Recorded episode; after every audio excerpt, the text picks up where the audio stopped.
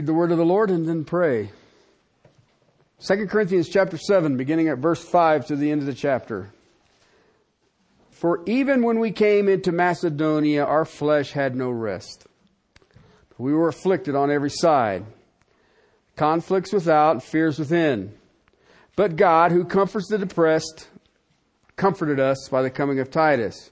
And not only by his coming, but also by the comfort with which he comforted in you.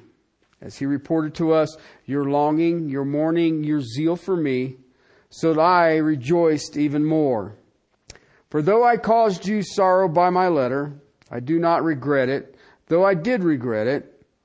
For I see that the letter caused you a sorrow only for a little while. I now rejoice, not that you were made sorrowful, but that you were made sorrowful to the point of repentance. For you were made sorrowful according to the will of God, so that you might not suffer loss in anything through us. For the sorrow that is according to the will of God produces a repentance without regret, leading to salvation. But the sorrow of the world produces death. For behold, what earnestness this very thing, this godly sorrow has produced in you. What vindication of yourselves, what indignation, what fear, what longing, what zeal, what avenging of wrong, and everything you demonstrated yourselves to be innocent in this matter. So, although I wrote you, it was not for the sake of the offender, nor the sake of the offended, but that your earnestness on our behalf might be made known to you in the sight of God. For this reason, we have been comforted. And besides our comfort, we rejoice even more, much more, for the joy of Titus, because his spirit has been refreshed by you all. For if anything, I have boasted to him about you. I was not put to shame. But as we spoke all things to you in truth, so also your boasting before Titus proved to be the truth. His affection abounds all the more toward you as he remembers the obedience of you all how you received him with fear and trembling, I rejoice that in everything I have confidence in you. Father, we come before your throne. Teach us. Open our hearts, open our minds that we may hear. And Father, we may react. And Father, even there are times that in our sorrow, we know that there can be comfort. As we look at this text, may we be so encouraged by the Apostle Paul so encouraged by the Word of God, so encouraged by your bride, your church, and those saints that you put in our lives that minister, that encourage, that rejoice alongside of us, that we may be brothers and sisters in Christ to the joy of our everlasting salvation. In Christ's name, amen. We're going through this on comfort and sorrow. And Paul has picked up where he left off in chapter 2, verse 13, and now he's back in chapter 7, verse 5. And he's showing us these are the things that he had to endure as a minister of the Word of God. And I ask you a question. I was reading a book, and, and it came to my mind as I was dealing with this. Uh, the book is called He Is Not Silent uh, by a guy named Al Mohler. All right, and it's a fascinating, it's, I love Al. Love him to death. But uh, he could have made this book a lot thinner. Um, he uh, basically uh, he takes Ezra and says, "You're a preacher. He is not silent. You read the text, explain the text, and repeat." I mean, that if you really want to know, that's it right there. I know you think there's more to it. You read the text, explain the text, repeat. Okay, and you keep doing that until your faith becomes sight. All right, but he he gets paid to write books, so it's it's a little more than that. One chapter I remember reading, he asked a question. What is your church known for? What is the distinctiveness of your church? Have you ever thought about that? I hate when these brainiac people come up. Go get cable, dude. Okay? They come up with these brilliant ideas. What is your church known for? You ever thought of that? You have a distinction. God has you here for such a time as this for a distinct purpose that God has. What is it? You can't steal my line. Read the text, explain the text, and repeat. that, you don't get that one. That's, I already stole that one. All right. All right. Have you ever thought about it? Well, you know, I've read this several months ago. Ah, probably longer than that, really. And I thought, if you were to ask the average Christian, what was the Corinthian church known for? It would probably not be that awe inspiring. Most people look at the Corinthian church as, what a bunch of knuckleheads. And yet, how many of us miss this section? that the report that Titus came back from the Corinthian church on the letter that he had sent them caused Paul to rejoice. Okay? Because in 1 Corinthians he says, you know what? You were lacking nothing in spiritual gifts. Nothing was missing. So you, you can't say, well, were these people even saved? Well, then what were they doing with all them spiritual gifts? So you've got to say it as a church. I mean, you can go through the seven churches of Asia Minor. Okay, and, and I know the ones you'll say is tragic. The tragic one is Ephesus. Why? They've lost their first love. Think about that for a second. Your deeds are greater now than they were in the beginning. You stay away from false teachers. You rebuke false teachers. You do amazing things, Ephesus. But I have this against you. You lost your first love. It's becoming what? A loveless church? Ooh. Ooh. Here's what we've been dealing with a saint's joy in verse 7. he received joy won by the coming of Titus. So another saint appears, and that brought joy. A fellow laborer, someone with the same zeal and passion as the Apostle Paul. Okay. He also came back and wasn't harmed. He heard how the Corinthians had treated him. That brought him joy. But then he finds out also that they had a longing, a mourning, and a zeal for the Apostle Paul, and they understood what they had done wrong. Okay? That's impressive. That's impressive. But he makes these statements then coming in what we're looking at now that the saints changed. Verses 8 to 10. I caused you sorrow by my letter. Paul confronted him. What you're doing, guys, is a sin. Is a sin. He confronted them. And you know what? It caused the church sorrow. It hurt their feelings. Okay? I don't know if any of you have ever confronted someone on their sin. I, I don't know. It's, it's, it, it's just not really as much fun as you like to think it is.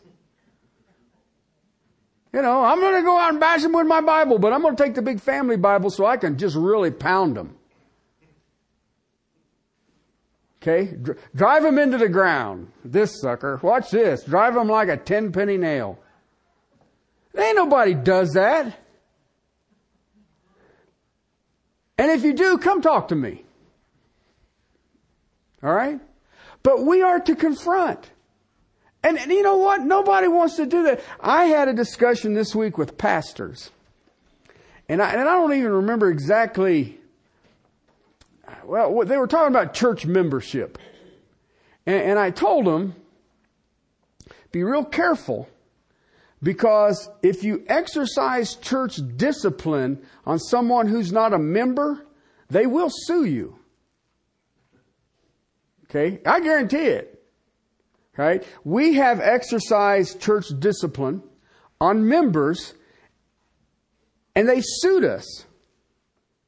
But we had them down as becoming a member of this church and therefore they affirmed our constitution which means that I can hold your feet to that fire. Okay? If you're not a member, then all I can do is say, you cannot take of the Lord's table. I can't keep you out of the building. But I can say, I will not serve you the Lord's table. And if you don't have that taken care of, then people freak out and they'll sue you. Okay, we were sued twice. It's, it's comical. But I keep thinking, I got your name right there. You know what that means? okay? I couldn't believe the response from the pastor that I was trying to protect. He says, Well, there is no way that I would discipline anybody.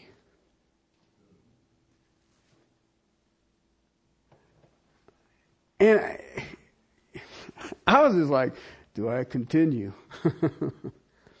I says, then I guess what you're telling me is you do not take sin seriously.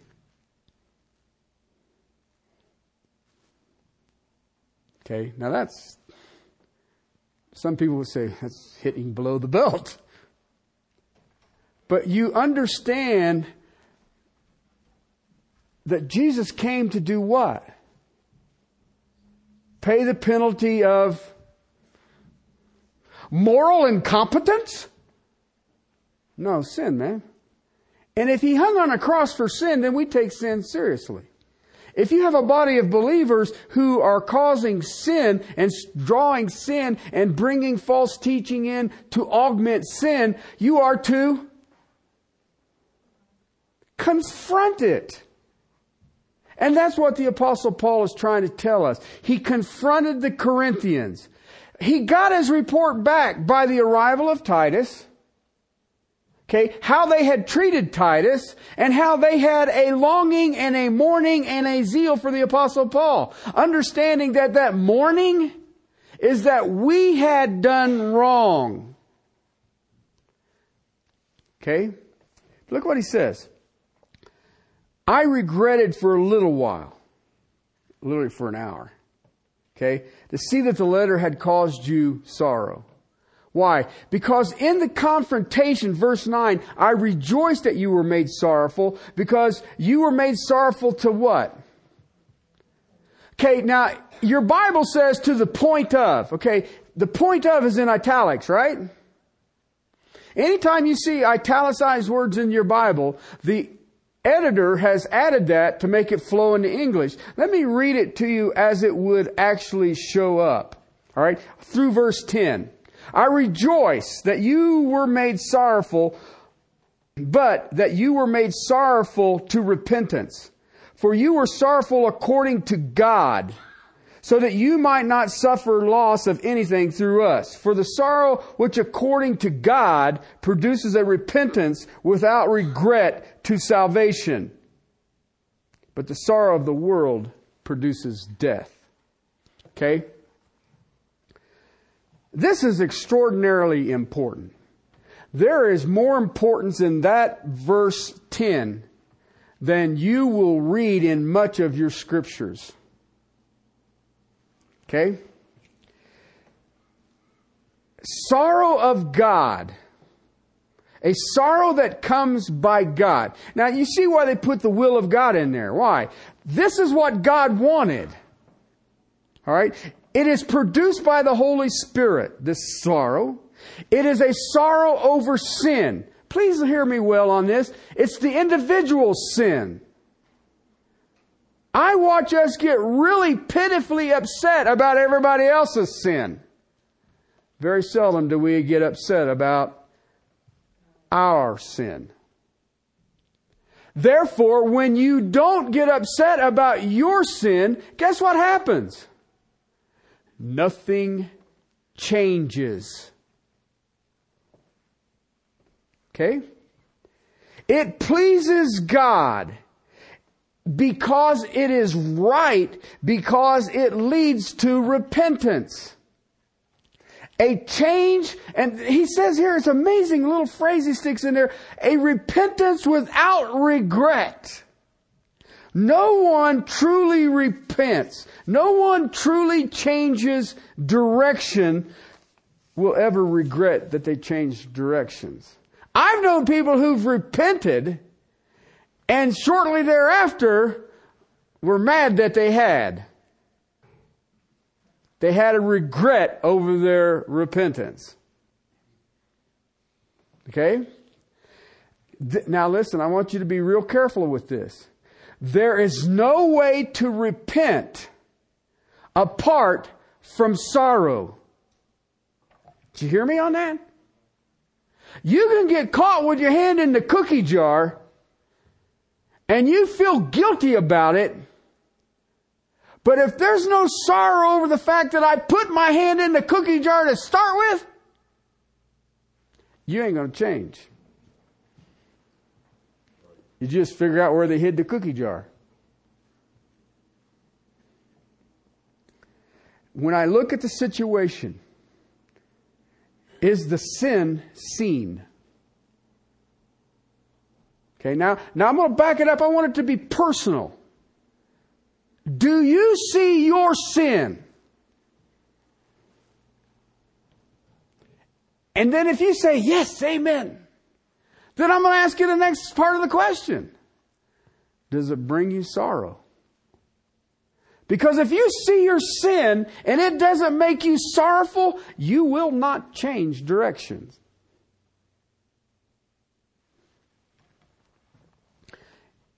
Because when you have the sorrow at your own sin, then you will have no regret. Why? He didn't want him to lose the blessings. He didn't want him to lose the blessings. All right, now look what he says here. It is with a repentance without regret, and then he says, to salvation.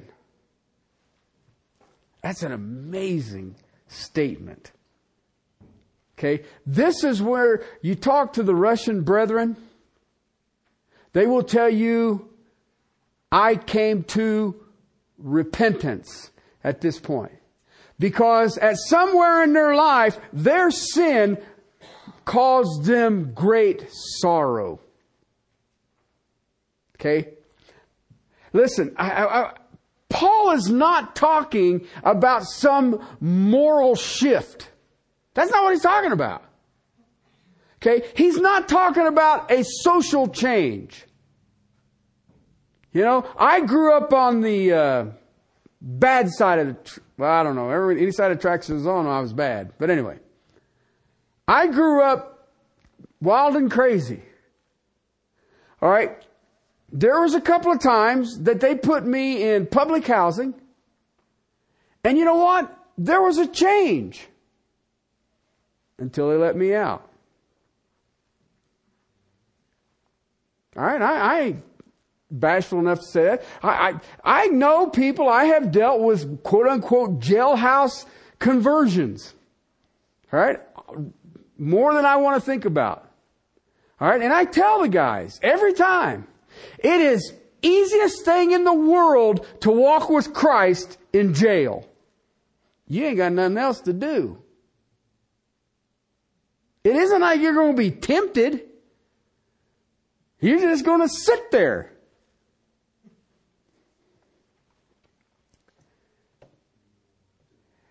It is not a behavior modification. Because that's what jail is. I will modify your behavior. Why? Because I've got the key and I tell you when to get up, when to go to bed. This is when you're going to eat. This is when you're going to shower. This is when you're going back to bed. I have modified your behavior. That's not what this is. It is not trying to change something for a better effect. I see that. You know, I, I see that a lot. A change that is real has a sorrow over the sin. All right? When the sorrow is over the sin, then at the center of the change is God. And let me tell you something. That is part of salvation. If that is not there, you're not saved. You're not saved. It, translators will call it leads to. I, well, fine. If you want to call it leads to salvation, it is part of salvation. You have to sorrow over your sin. The Holy Spirit is here to do what? To the lost. Convict the world of sin. Right? That's what it does. When you got saved, somewhere, I hope, you were convicted of your sin. No, I don't want you to be convicted of other people's sin. Because I know people who said, well, you know, I drank because my great grandfather was a moonshiner. No, no, no, no. That ain't the way that works. Adam tried that. Eve tried that. We know what that got them. So you think it'll do better for you? You sin because your nature is sinful.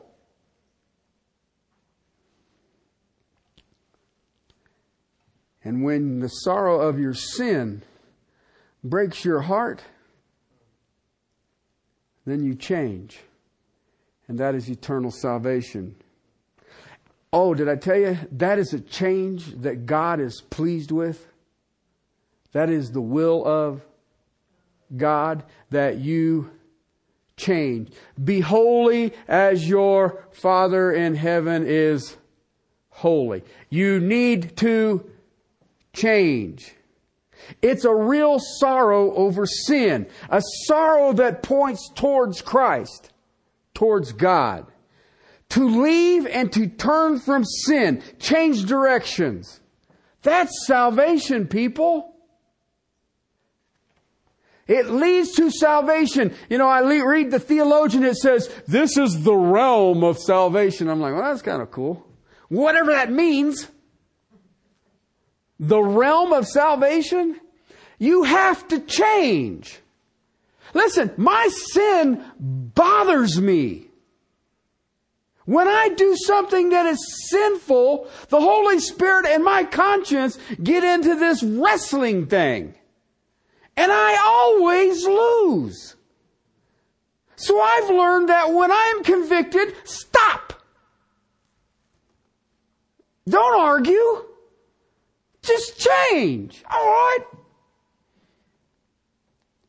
And yet I watch us over and over if this is, listen, this is key to every single one of you in this room right now.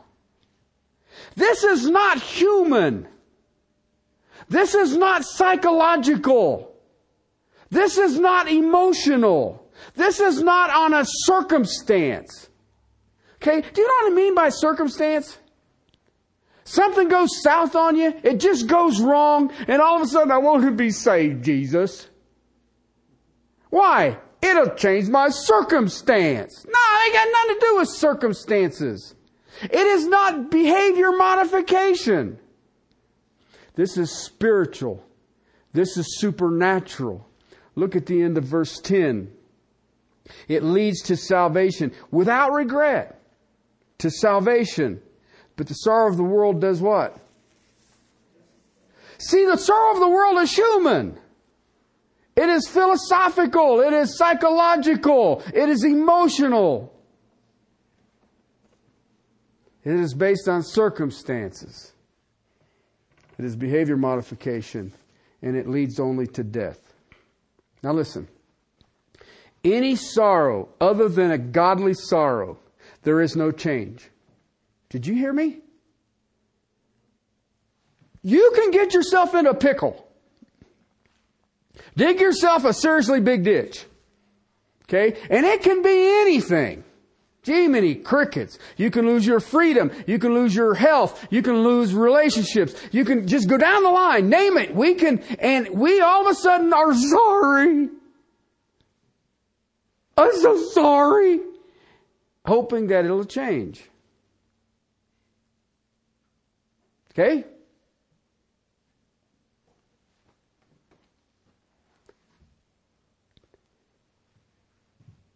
But that's not salvation. Do you understand that?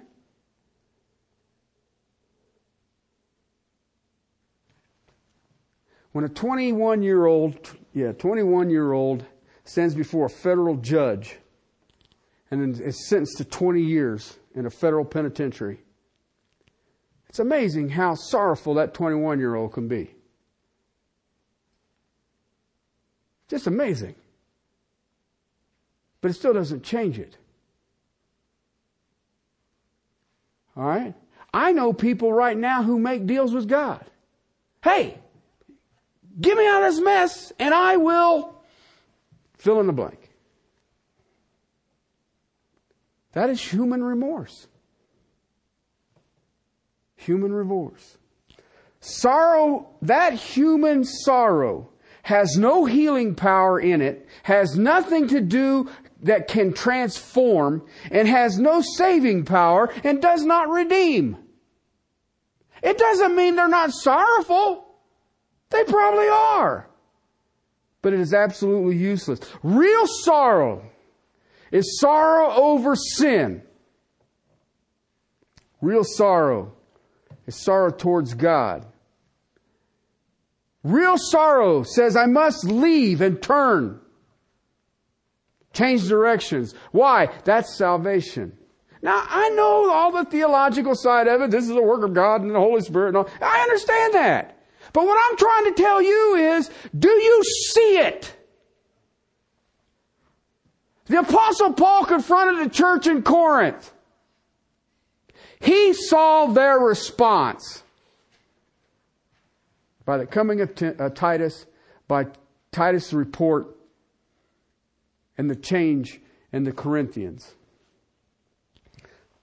That's the only sorrow that makes a difference. That's the only sorrow that causes a change. That is the sorrow that is of repentance. That is the repentance that is before God.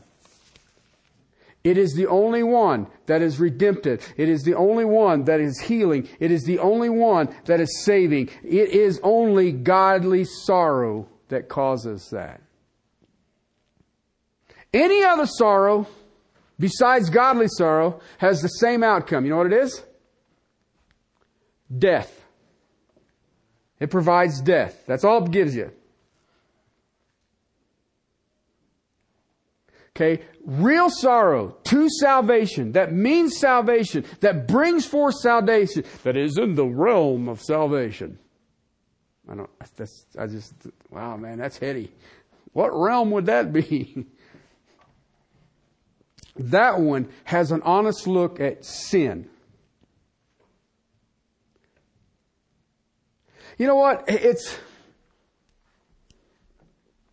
it's that when you look at it honestly, there is a regret over the sin. Do you remember when it used to be shameful? We used to have things in our lives that was shameful. I grew up, remember food stamps, the coupon books? You were embarrassed to use those. I was embarrassed the first time I got an unemployment check. It embarrassed me so bad, I only cashed one. I never even received another. I didn't want any more. It was embarrassing to me. It seemed shameful.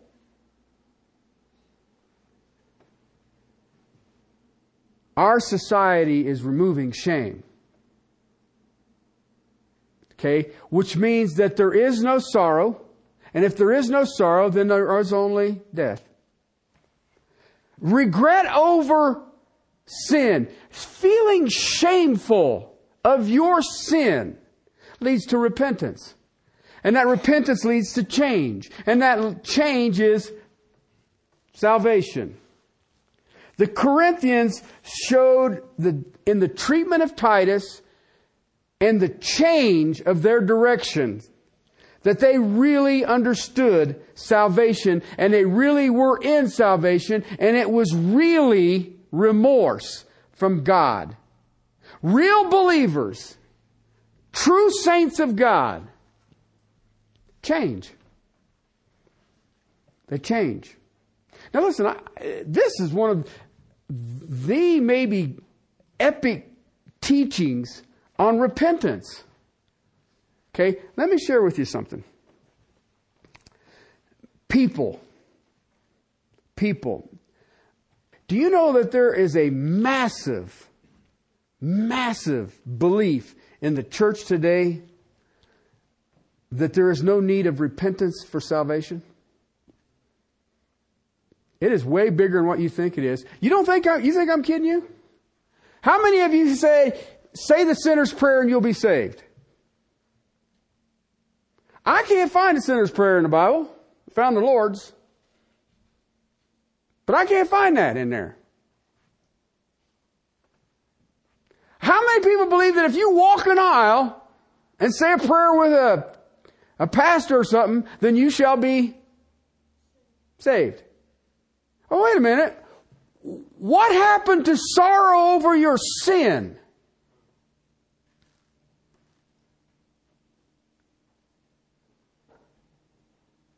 Did I miss something?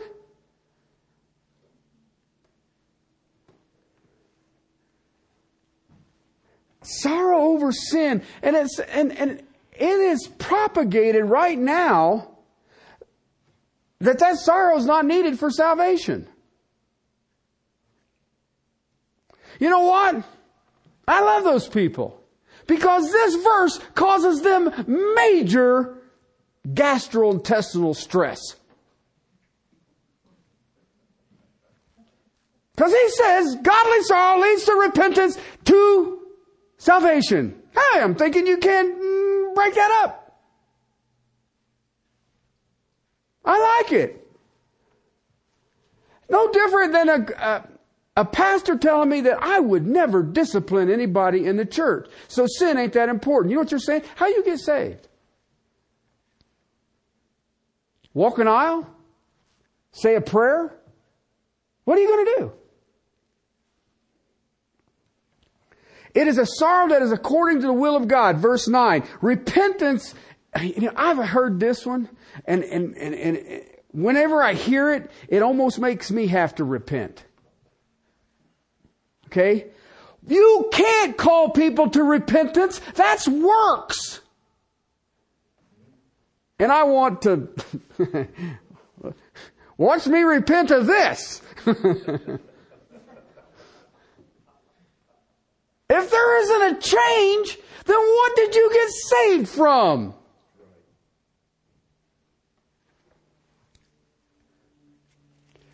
Repentance is a change of direction.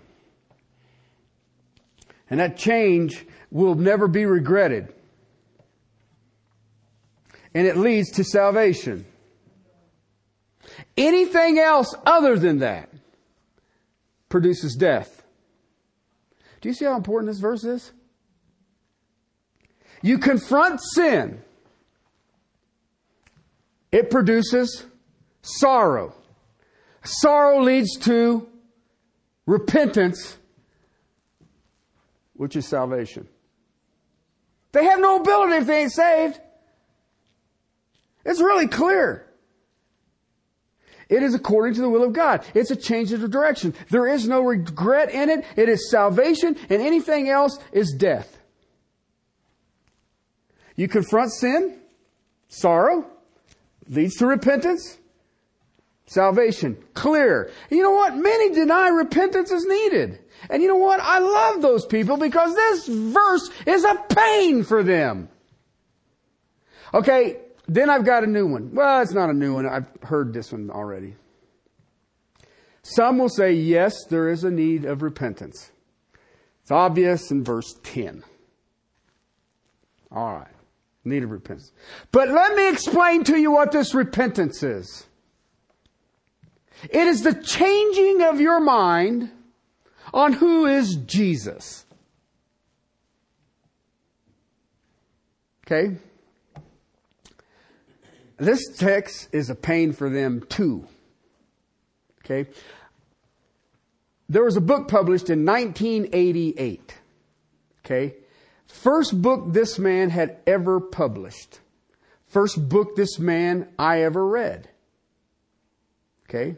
If you can find it, I highly recommend that you read it. The book is called The Gospel According to Jesus. Okay? It was written by Dr. MacArthur. In 1988 it was published. Okay? And it was just a straightforward presentation of the gospel. That's all it was. It caused more conflict and division in the body of Christ than any text that's ever been published. How is that? And he based it on the fact, not going to believe this, you confront sin, guess what? Brings on sorrow, leads to repentance, which is salvation. Now how hard is that? But the evangelicals came out of the wall rebuking MacArthur for being a legalist because everyone knows that repentance is works. Well, then none of us are saved. You know, let's cash it in. All you have to do is believe. Really? What do you believe in? All you have to do is say a prayer and say, save me. The prayer can be anything as long as you say, save me in it. Gotta walk an aisle. You know, just change your mind about who is Jesus. Listen, book very popular that still plays on this, 40 Days of Purpose. Okay? The basis behind it is, is that if you do something for 40 days, it will become a habit. Well, is that human powered? Listen, I've done things for 40 days that never are a habit. Okay? In the middle of this book, he lists all of these things that you do. And at the end of it, he says, if you do this and you believe this and you've prayed this and you've asked this and you've done this and you do this, ah, now you are a brother or sister in Christ. Really? Some things are missing. No sorrow, no sin, no repentance. How in the world do I become saved? Yet it's one of the biggest published books in the world. Has nothing to do with sin, has nothing to do with sorrow. Somewhere in your life, your sin need to bring great sorrow to you so you changed. If it hasn't, you're not saved according to this text. Does that sound, does that sound mean? if it is, too bad. You'll have to get over it. You'll be sorry. You know, I just had to say that. and you know what? With these people, when I listen to pastors, evangelists, whatever they do, and they do not deal with sin and the sorrow this verse always comes to mind because this verse is tough on that teaching. I mean, uh, this verse basically defines repentance, change. It's a sorrow of sin that leads to change, and that leads to salvation. See, being sorry is not changing your mind about Christ. It's not that all of a sudden I've got some new information. The Corinthians were confronted about their sin and they were called to change. They felt the sorrow and they abandoned the sin. Turn from sin, turn to God, change your direction. And you do it without regret. Any other sorrow, verse 10 tells us, is deadly. Any other sorrow is wounded pride. Any other sorrow is self-pity. Any other sorrow is hopeless. I, listen, you don't think so? Turn the news on.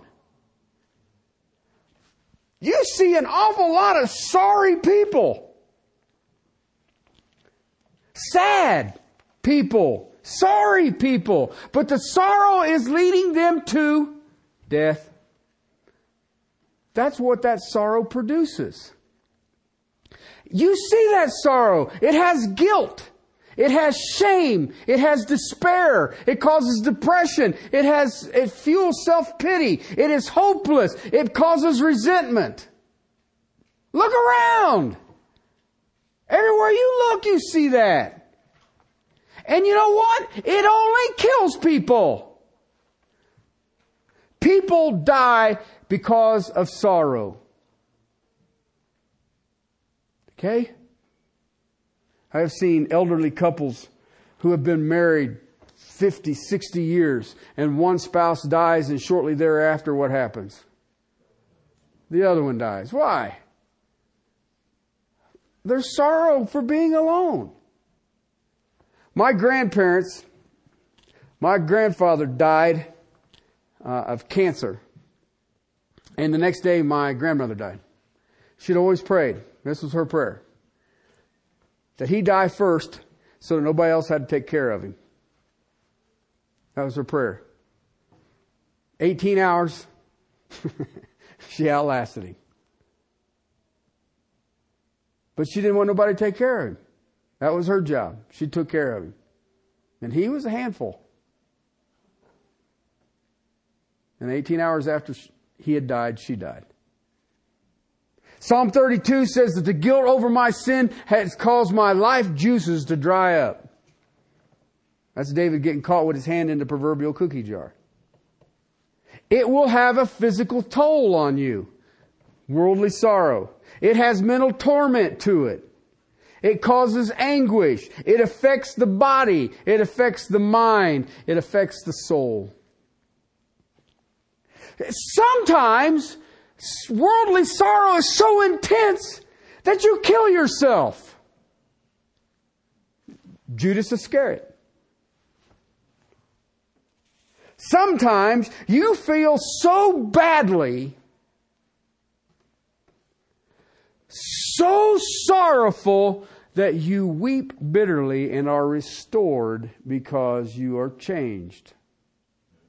Peter he denied his Lord three times, swearing that he would never forsake him.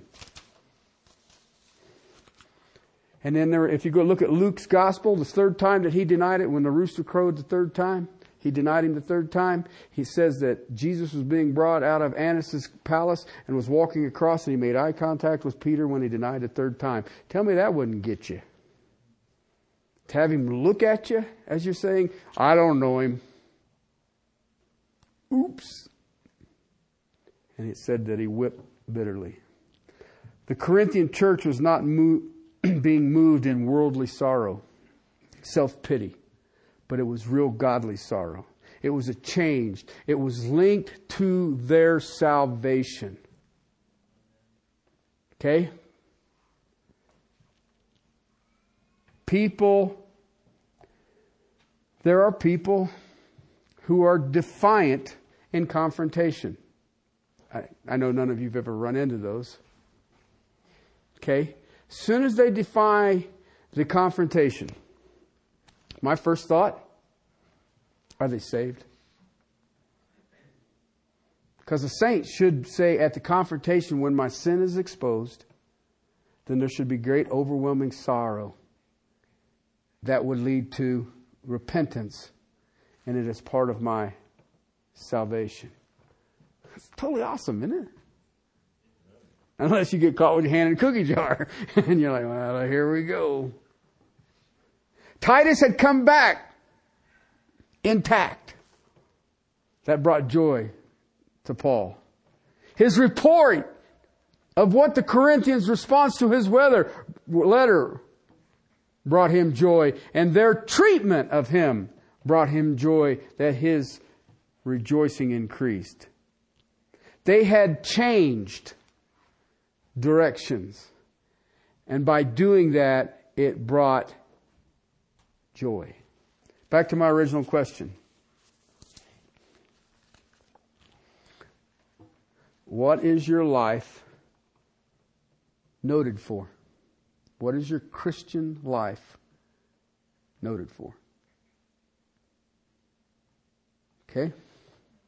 What is this church defined as? If people were to say, describe for me your church, how would it be described? I've heard them described all kinds of ways. We got a rockin' worship band. Cool. We got amazing kids ministry. Our singles group are bonded. You allowed to say that? I don't know if that's, I don't know if I said that right, did I? Unified. That ain't right either. Anyway, let's move on. Somebody give me a bigger shovel. I hear a lot of things that people describe church. One that I very seldom hear is that they exalt the Word of God.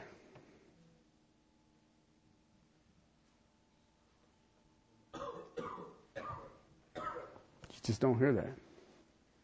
We got all kinds of bells, we got all kinds of whistles. Where's your Bible? Ah, it's old book. It causes people stress. Yep.